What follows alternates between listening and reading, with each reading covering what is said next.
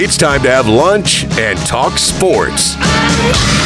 The Jeff Dantzler Show on the Superstations. It is indeed lunchtime in Athens. I miss old signing day. There was a lot of angst. Usually a good surprise, usually a bad surprise. You know, like those bad surprises. But I miss old signing day. I'm thinking about Athens, Georgia, and how many of our fans would make their way up to the Blind Pig or Buffaloes, you name it, for those great signing day parties. It is lunchtime in Athens from America's greatest college town. Hello in Macon, Montezuma, Warner Robins, home of Chris Rogers, our producer, Perry in Fort Valley, down into deep South Georgia, Pinehurst, Rochelle, Waycross, home of Bill Shanks, Blackshear, Eastman, Cochran, Hawkinsville, Tifton, Ashburn, Cordele, and Unadilla, and all our friends on the coast at Savannah, Wilmington Island, out to Tybee Lake, and into Brunswick, Jekyll Island, St. Simon, Sea Island, all the beautiful Golden Isles, to the 912, the 478, and the 229 from the 706, along with our superb producer, Mr. Chris Rogers. My name is Jeff Dantzler. No guest today, only you, as the Platters once sang. 478 646 3776. That's 478 646 ESPN. And you can shoot me a tweet at Jeff Dantzler TV. Let me know where you're listening from. Let's expand those states. We've had listeners and callers from all across Georgia, Florida, Alabama, North Carolina, South Carolina, Tennessee, and Dallas, Texas, Arizona, California, Portland, Seattle up north, and Pennsylvania, New York City, Boston, even into Chicago, Vermont, Virginia, Maryland, and D.C. in the Mid Atlantic. This show, The Bill Shank Show, all of our interviews, simply go to the superstations.com. Easy to download. And as I always emphasize, if I can do it, being definitively low tech, so can you. And I would encourage, uh, not for me, uh, but for our guest yesterday, if you have not heard it, to go and listen to the interview with Malcolm Mitchell, as it was, because of the guest, exceptional. And Malcolm, always great stories, always uplifting. He is a tremendous public speaker. He's tough to follow. As I said, the only problem with having Malcolm on is that you feel lazy because this guy's always doing so much. He's an achiever, one of those guys. And uh, now, he's got those big hands as he said, made perfectly to catch a football. Now he's playing the piano now, so that's great. So he's going to be Ray Charles and Billy Joel, along with being a great football player and a great author. So I think you would enjoy that. Just go to the superstations.com. I know my lovely bride, Emily, to and fro school, she likes to listen to podcasts. And you can listen to these interviews in podcast form, and they are easy to stream as well. Uh, all of our shows are. And again, being definitively low tech, if I can do it, so can you. My mom even knows how to stream down in Statesboro. Hey, mom. My dad and my stepmom, Patty, listening in down in Savannah. And my uncle Joe, listening in on 104.3 out of the SAV. And of course, I know they're listening in down today in Milledgeville, Georgia, on the shores of Lake Sinclair, trying to figure out which baseball game they're going to come cheer on the dogs with the great Alex Goodrich with the great man himself, Larry Legend, Larry Edwards, and his lovely bride, Chardonnay Sharon, with Milo and Ollie. Let me know where you're listening from. Love to say hello. A couple of topics I'd like to hit today. And I, say it every year for Georgia baseball. Uh, my big wish. What do you do before the go? Please, please, please, please, please, please, please. Prayers, prayers, prayers that our pitching stays healthy. Please, please, please and that's number one item for this year. I was talking with Georgia's new coach Wes Johnson about that. Oh gosh, just a couple of weeks ago, and Coach Johnson did a great job. He was our guest this past Friday, and that's another one you can go back and listen to. It was terrific, and just keep that pitching healthy. Oh my goodness, that's the big key. All right. Oh, by the way, I I heard a song this morning. It was playing on the radio. That's how I heard it. And I just say, if if you say you don't like it, I, I think you're lying. Little Barry Manilow, the Copacabana. All right. I've even got my man card. I put on two week suspension. Bye. Now let me let me let me check my tweets here. But yeah, I love it. It's just one of those songs. Don't be ashamed. It's a great song. Copacabana. Thomas Dupree says man card two week suspension. Road Dog Adam Gillespie, Late Night Luke Ned Carney. Appreciate you guys. Greg Cody says he can't get that song out of his head. Hey, it's a great one. It's a classic. Uh, another great Barry Manilow too. Didn't you think we'd be talking about Barry Manilow here on National Signing Day? Uh, with the Open ready to take a chance again to one of the terrific movies, an all-time great cast. I think Chevy Chase's most underrated movie ever, Foul Play. Great storyline, and Dudley Moore in there is just brilliant. Forerunner to his masterpiece, Arthur. Thank you to Rob Matry. What's not to like? Music and passion. Sam Moss says they used to sing that to their Frenchy bulldog. Thank you to Storm Whitfield. My man Cuts Benedict's covered up his eyes. And Keith Pitts, thank you very much. Talk about some sign of day memories. Going back to the Blind Pig and Butts-Mehre building. And Todd Unzinger says the same thing. W. Anderson talking about going back to the Blind Pig in Athens. And those were great days. Thank you to M. Tolbert and Ken from Cumming. Perry Parks asked a question because I know at some point they're going to do a movie about Malcolm. And I have begged, if not demanded, that I'm in the movie. And he said it yesterday. Might get a cameo in there. So I want it to be me. I don't want it to be an actor portraying me. If it is, it's looking like Ed Begley Jr. is the guy. Just looking that way.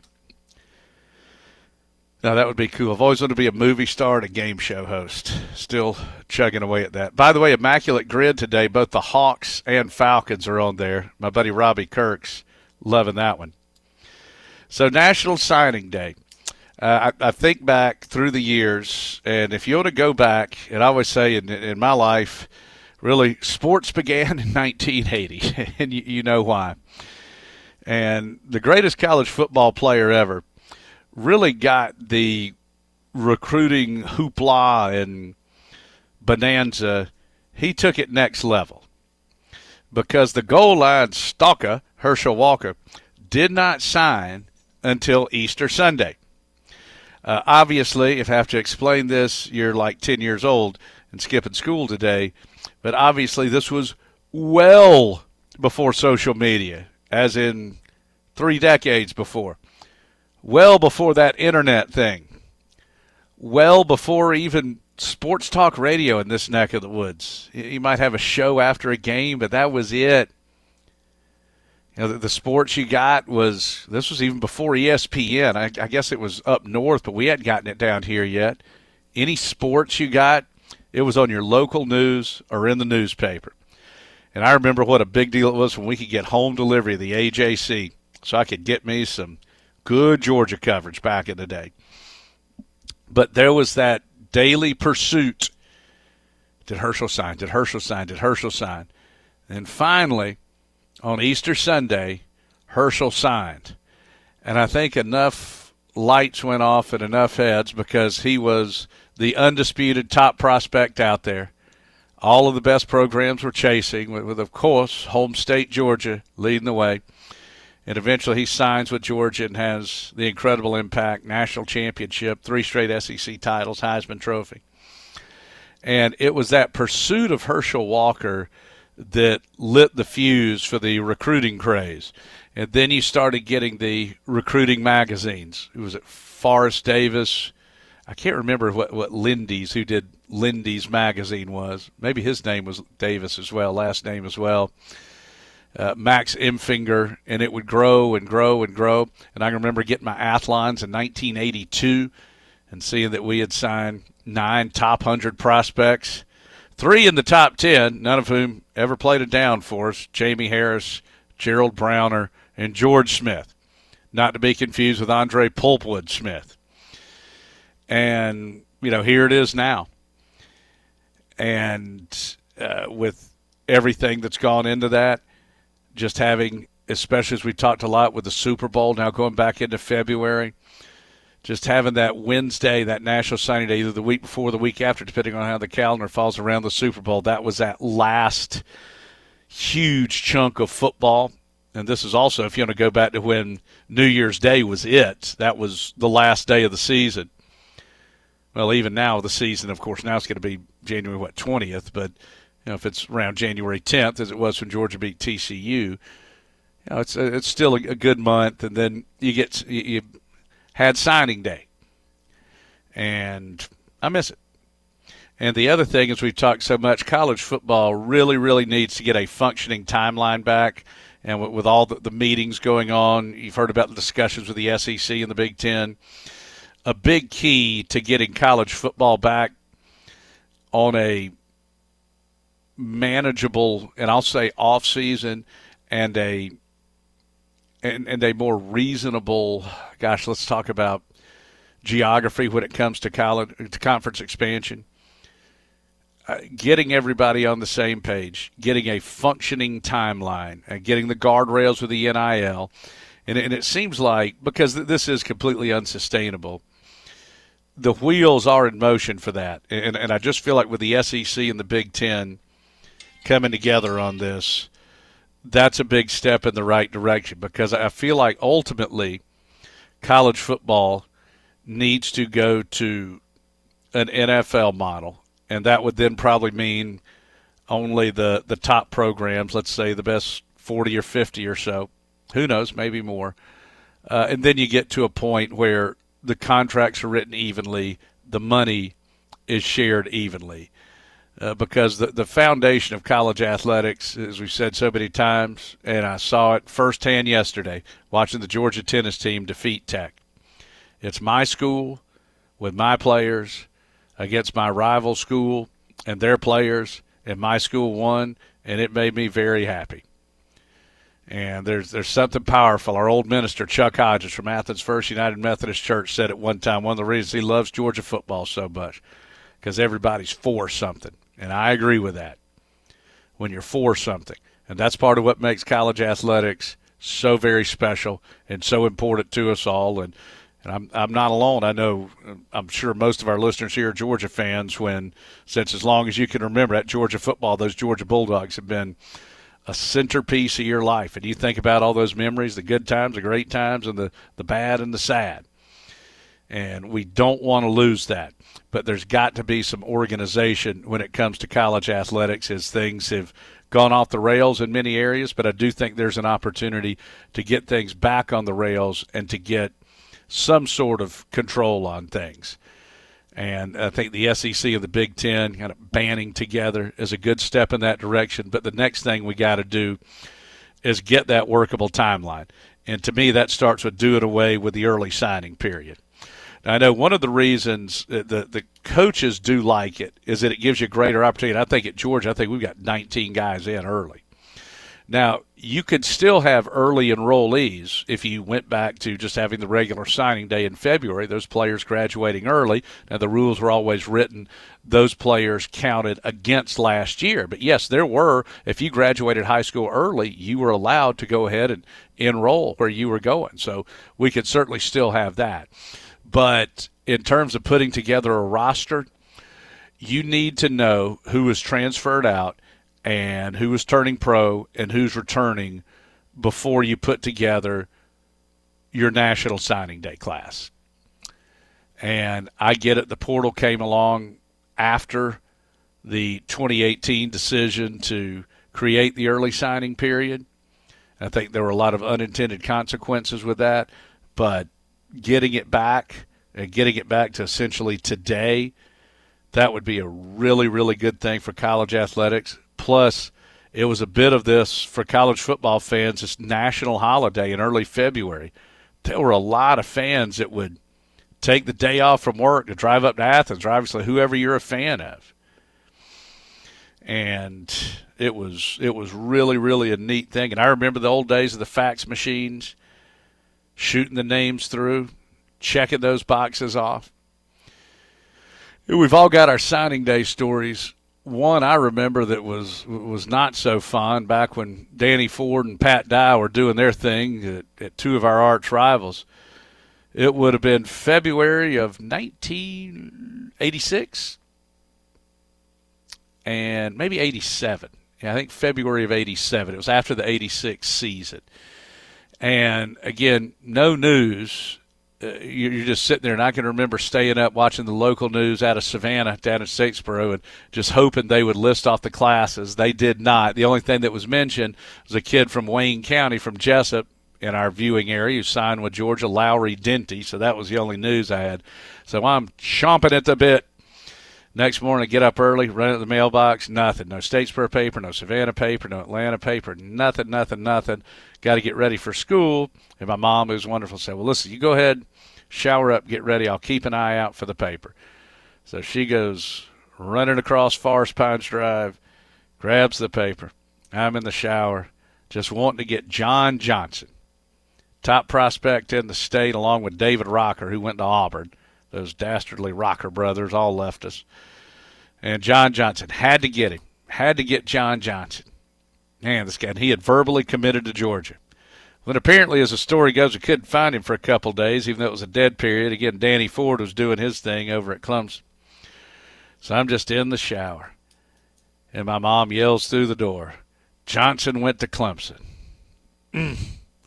Got that day off to a bad start. That's one of my early signing day memories. I remember getting Marcus Stroud when he opened up that Florida jersey and had the Georgia jersey on inside.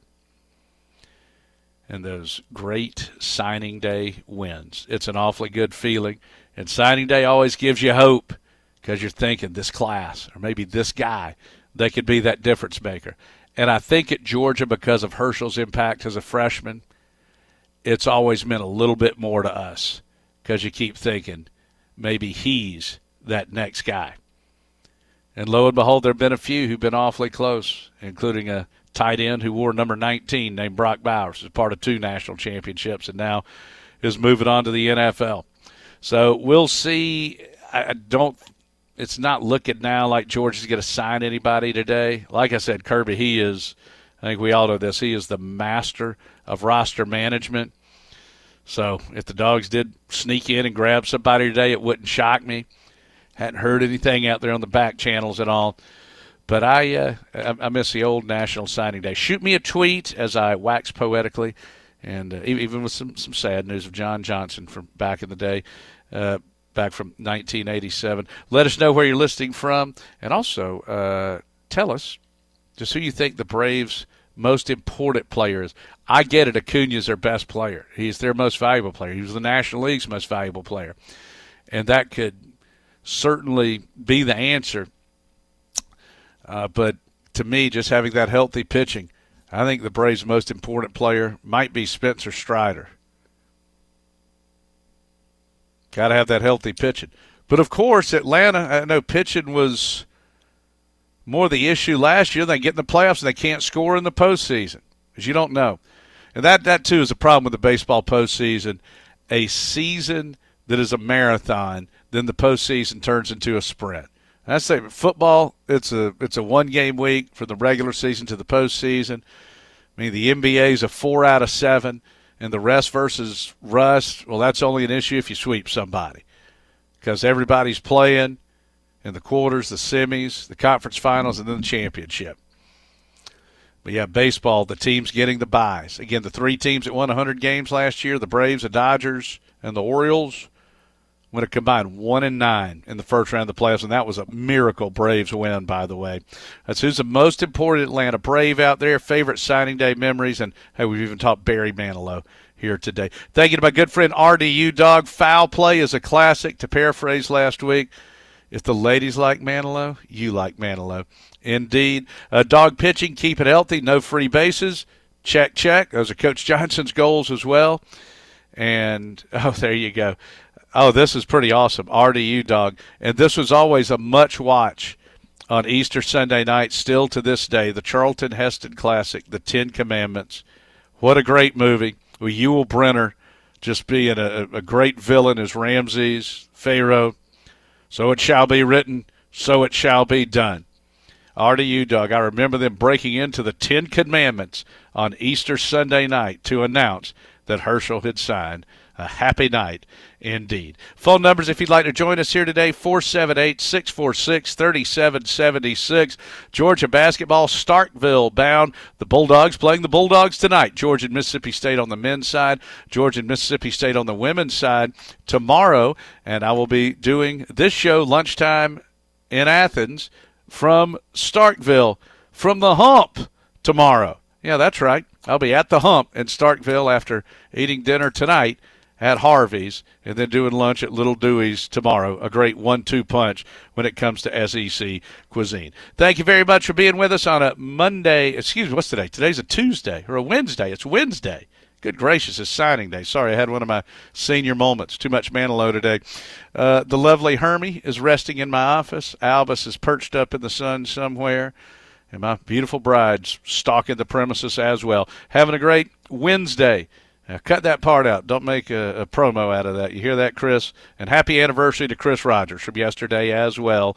And happy birthday to one of the great Bulldogs of all time, legendary swim and dive coach, Jack Bauerle, who is perpetually 29 years old. It's lunchtime in Athens on the Superstation. Now, back to the Jeff Dantzler Show on the Superstation. Yes. The hottest spot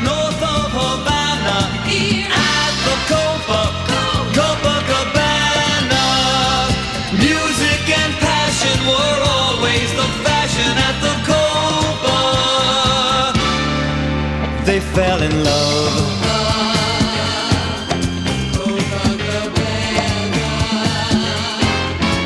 His name was Rico. He wore a diamond. He was escorted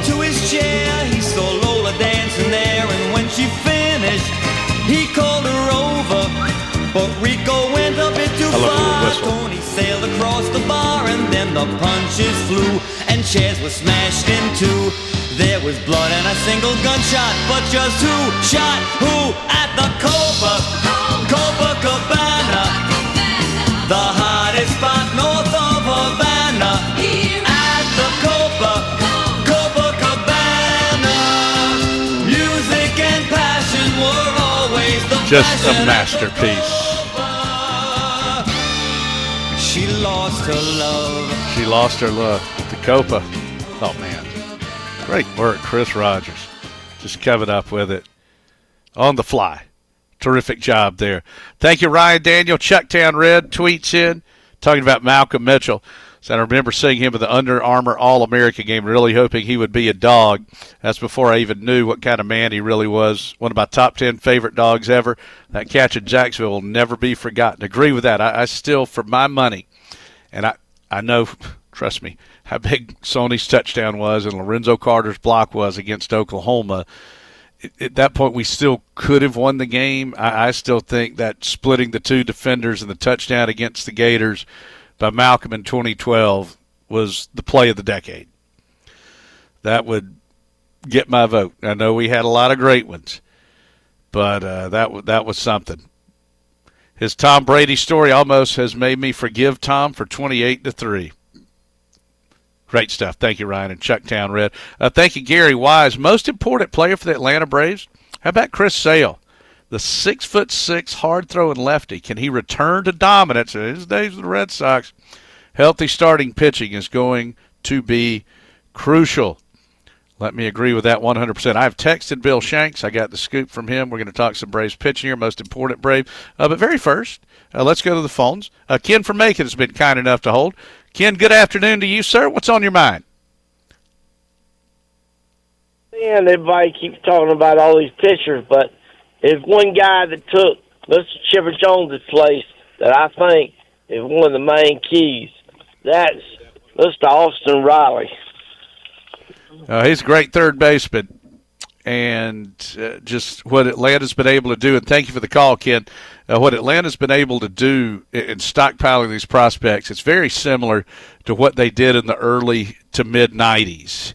And just to, to run back through history there, Atlanta had the young pitching that hit it once with Glavine, Smoltz, and Avery. Pete Smith was very good and they had David Justice and Ron Gant. Had great young players. I remember I went to a bunch of games in the summer 1990 thinking, You know, th- these guys, I-, I could see them in, in three, four years contending. Well, what happened? They all had their breakout years at the same time, and then, as we all know, they had the great free agent acquisitions, which were meant to plug some holes Terry Pendleton went from being a 270 type hitter to the MVP. It's Sid Bream, Rafael Belliard, and of course they won the pennant. And the way Atlanta was able to sustain that, they had that early run. Of course, the pitching held up. Then they went out and signed Maddux, but they had Chipper Jones and Ryan Klesko and Javy Lopez and Mark Wohlers and Andruw Jones. They kept bringing up the stars, and that's how you're able to go for a decade and a half run. And now you look at the players that they have produced with Acuna and Albies. Of course, Freeman had, had been around but was homegrown.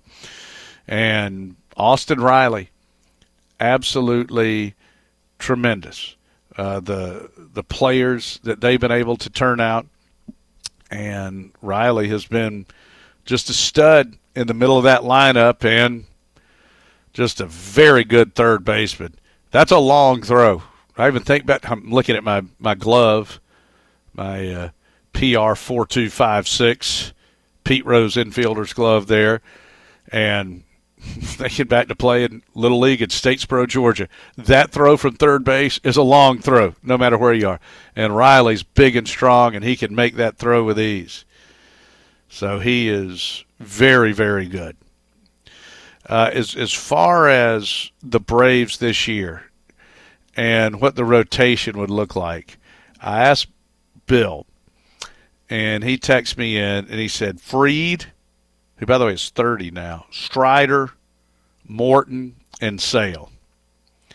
I mean, Morton's 39 years old. I don't know if he's a great postseason guy, but they didn't have him for the postseason this past year and missed him. And then a compilation with Elder, Lopez, Smith Schaller, and Ynoa. Asked about the bullpen. Says the closer is going to be Iglesias. Needs to stay healthy. Said if he gets hurt, they'll scramble to make one of the others the closer. And I know this from my baseball history. Say it with me. When you get to that postseason, most famous home runs have one thing in common they have been hit off of relief pitchers. When you get to the postseason, for the most part, you're as good as your bullpen is. But that's going to be the the interesting thing. When I used to come on before I had the daily show here, when I'd come on with Bill every Monday, we, we talked about this a lot. Pitchers are more coddled now than ever, yet pitching injury rates are far greater than ever. It's an epidemic. And there are a lot of reasons for that like overuse at, at a young age, specialization, and guys not taking the quote unquote off season. You know, if you want to go to fall ball instead of playing football, instead of playing basketball, just overuse. And I, I see it too in, in college, where all of our staffs here at Georgia done a great job managing the pitching. Uh, but the way, say, an SEC weekend sets up, you play a game Friday, Saturday, and Sunday. You have a midweek game on Tuesday. Play Friday, Saturday, and Sunday. And you want that weekend rotation. And this isn't just Georgia, it's everywhere. So these guys are pitching once every seven days, and it's rare to get 100 pitches. I bet last year, I can go back and look at the stats, regular season, I would bet you there were under four complete games thrown by SEC pitchers last year. Nine inning games. There are a couple of, you know, pair of seven inning games that somebody could go the route. But they're, and I think too, pitcher, obviously they've been able to do that forever. You know, y'all know the stories of guys like Cy Young and Walter Johnson. You know, what was the, the great battles at Marichal and Spahn, Larry, that went uh, 17 innings apiece and I'm not saying that goes for everybody every day. Even when I was a kid, code up it was four man rotations. I get the five man rotation. But pitchers get hurt more now. And hopefully that's something in baseball. Things are cyclical. Maybe we can change that back.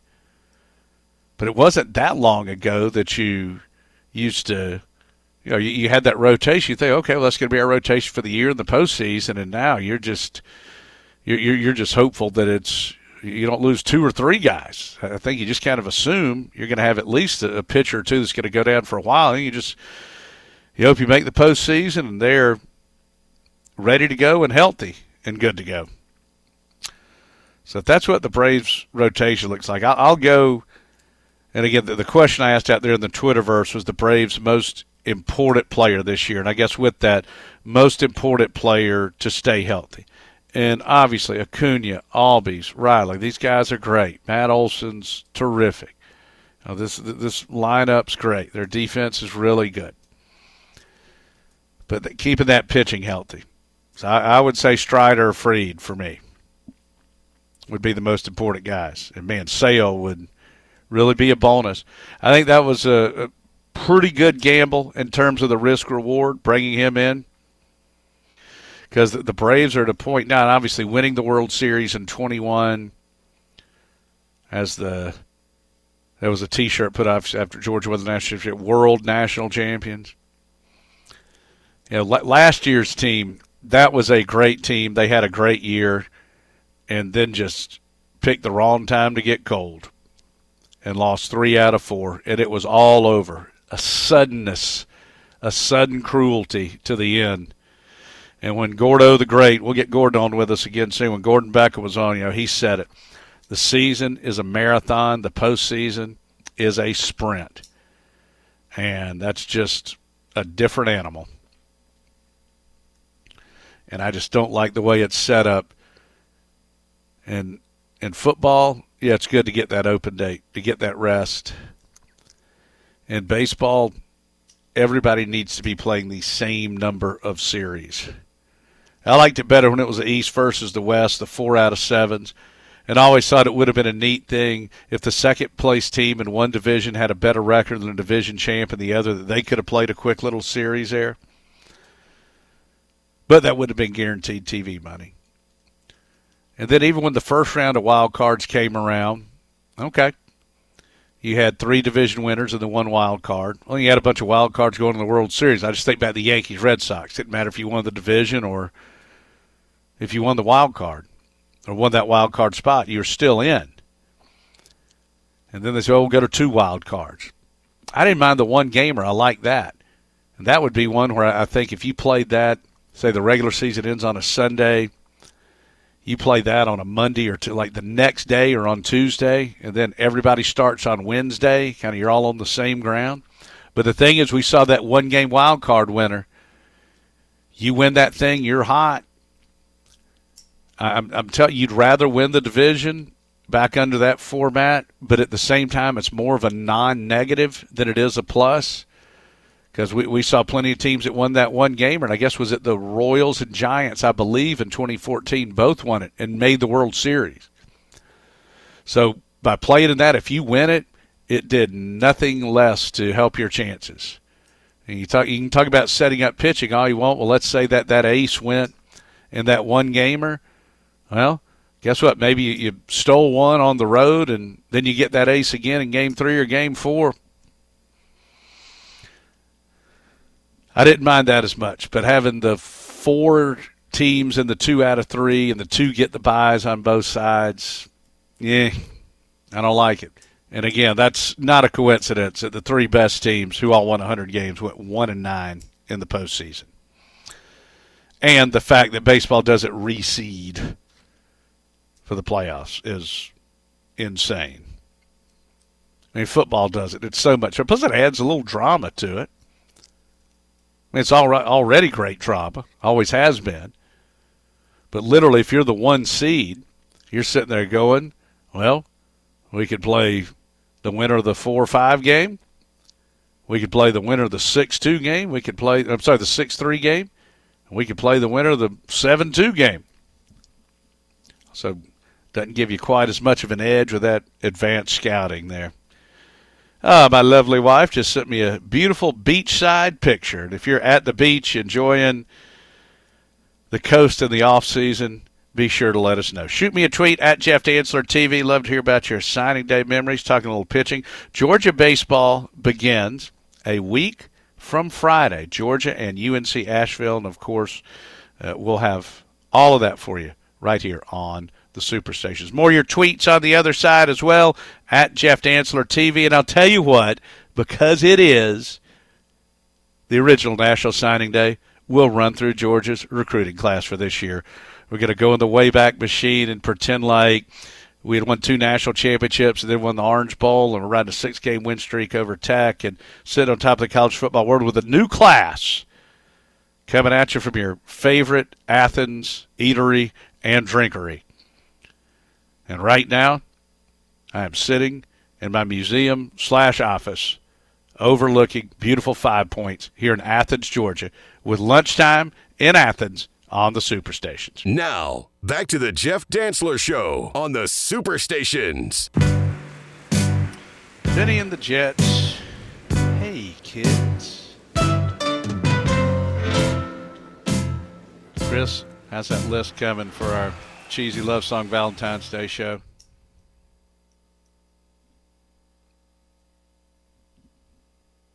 Better be really good.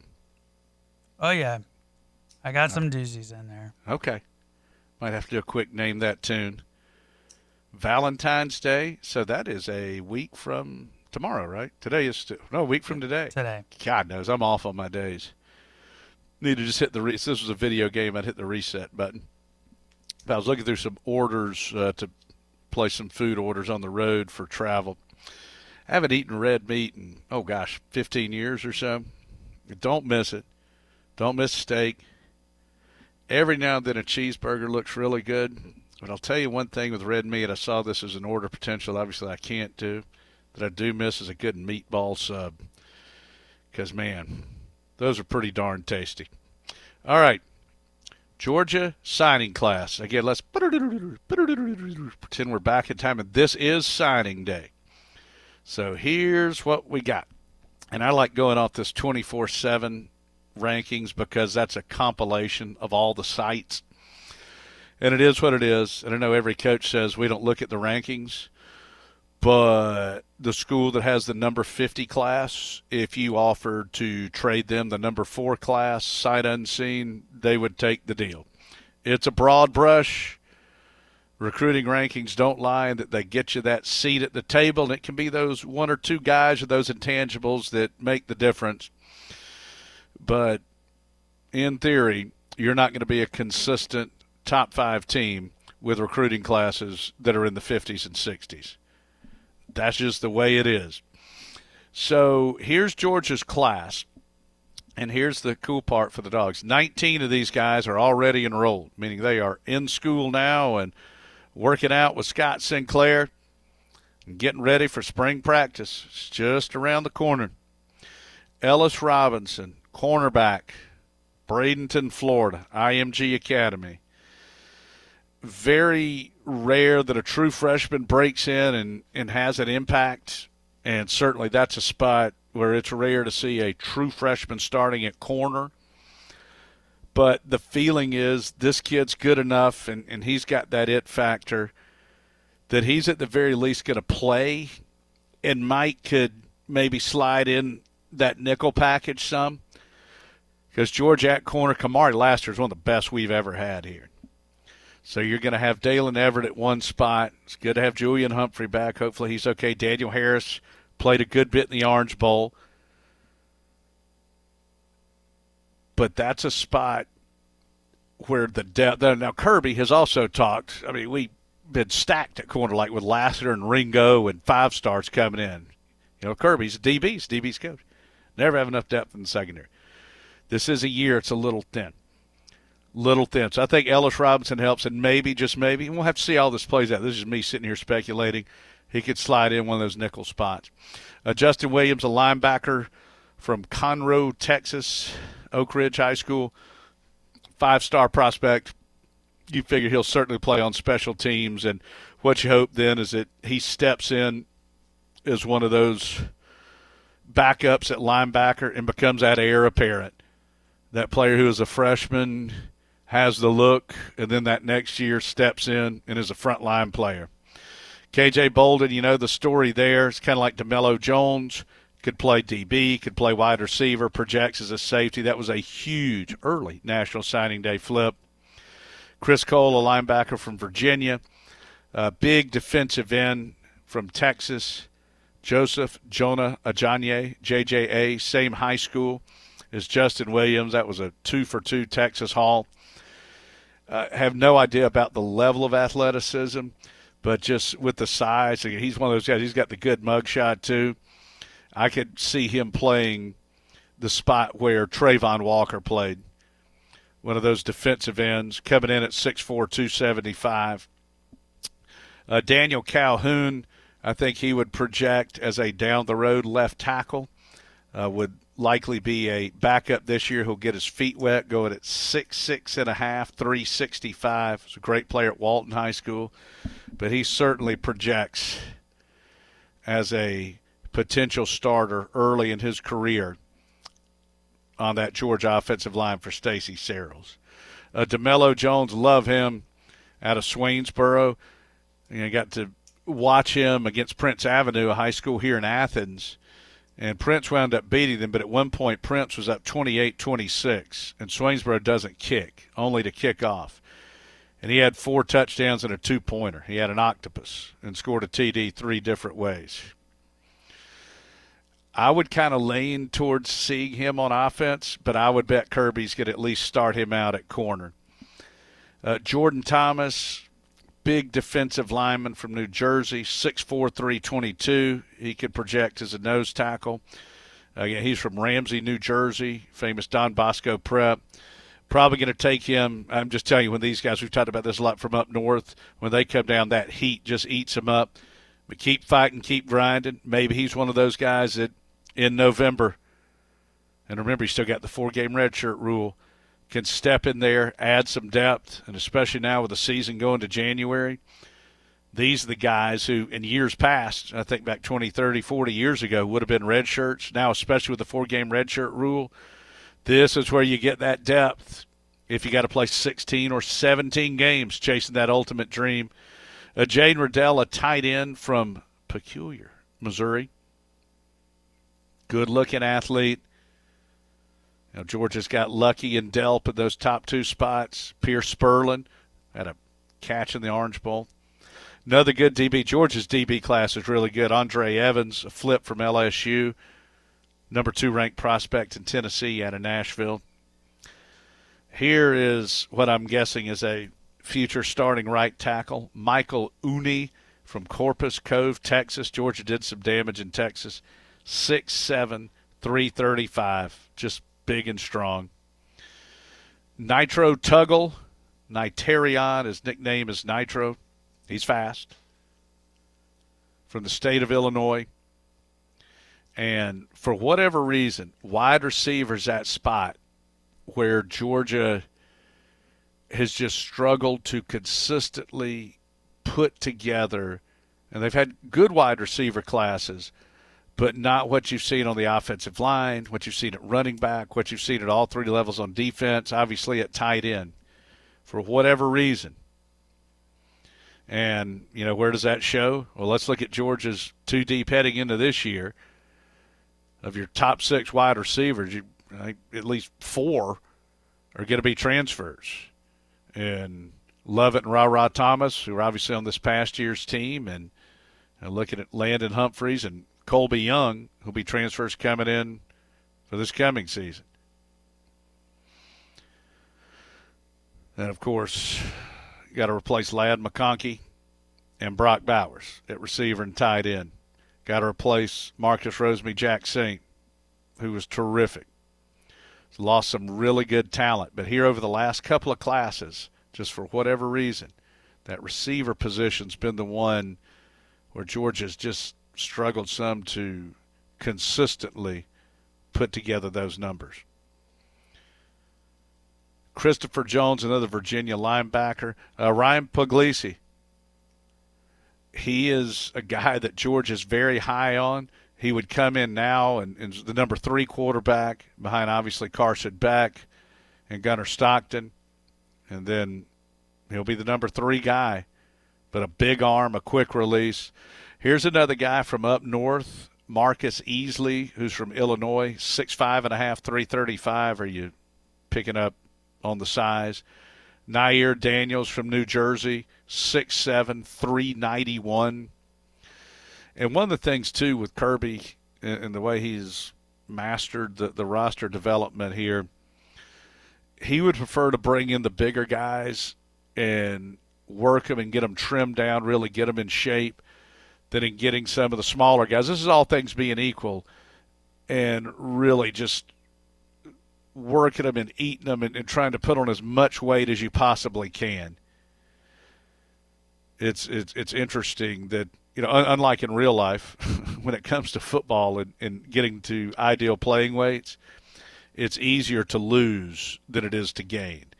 But again, th- this player and Easley and a player in Daniels from Illinois and from New Jersey, they'll probably redshirt, and that heat's going to crush them when they get here and start practicing in August. I mean, they're already here, but when you go through the summer, it's going to crush them. They'll adjust to it. Sacovie White, uh, hoping for an Isaiah McKenzie type guy. Quintavious Johnson got to see him in a couple of high school games. Think he's an, an under the radar defensive end, 6'4", 245. So I'm play some running back and some wildcat at quarterback as well. Chauncey Bowens, the Florida flip, solid running back. Here's a guy with some upside, Nnamdi Ogboko. He's only been playing football for a couple of years from North Carolina. Massive, 6'4", 335, potential future nose tackle. Another under the radar, huge body, Malachi Tolliver, 6'5", 320, probably an offensive guard. The number two tight end in this class, Colton Heinrich from the famous Cardinal Gibbons High School. And then the six players that'll be coming in the fall. Nate Frazier, running back from that powerhouse, Mater Dei High School from Santa Ana. Nazir Johnson, defensive lineman, another Florida flip from Dublin. He could play early. Justin Green, a defensive end from Lawrenceville. A little scatback Dwight Phillips, Pebblebrook High School. The punter, Drew Miller from Mediapolis, Iowa. Then another one of those northern offensive linemen, big Marcus Harrison, 6'7, 336. I miss old signing day, but I hope I gave you just a feel for it right there. All right. Back with you tomorrow from Starkville, Mississippi. Keep those tweets a coming. Thank you, Paul. Thank you, Walker. Appreciate you. Chris Rogers, great job, my friend. Back at you tomorrow. Have a great day, everybody. Thank you for listening to the Superstation.